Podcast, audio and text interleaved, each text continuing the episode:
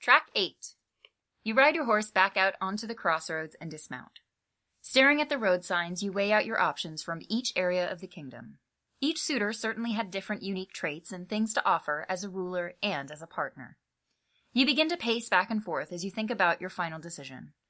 While you are at a loss in your own thoughts, an old blind man meanders his way towards you, his cane thrusting out into the air in search of obstacles as his eyes stare blankly out into the world.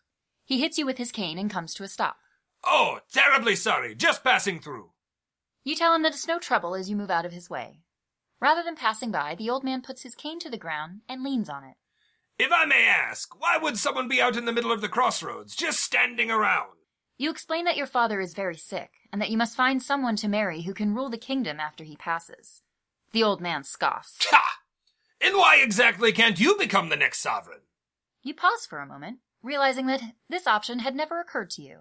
You explain that the kingdom has always had a king for as long as people can remember. So what? That means we can't change and try new things?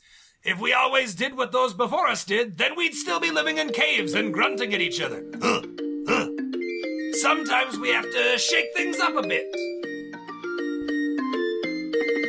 Nobody is better suited to be ruler of this land than someone who's grown up in it and knows it like the back of their hand. You say that you need a ruler. What more are you looking for? You are a grown ass woman. Get your foot through that door. Oh, yeah, independence. Yes, independence. Nothing is sweeter than when you're the leader and wearing the pants. A husband is nice, so yes, that's true. And you can do anything he can do. Why even bother pleasing your father? Gain independence. There is not a greater romance than learning to love yourself. No need to define who you are through somebody else's life. Just learn how to hold your head up and speak with authority. Your subjects will learn to follow your newfound sovereignty. Oh, yeah, independence. Yes, independence. Nothing be cooler than if you were ruler. It only makes sense. I know that it's not my place to say.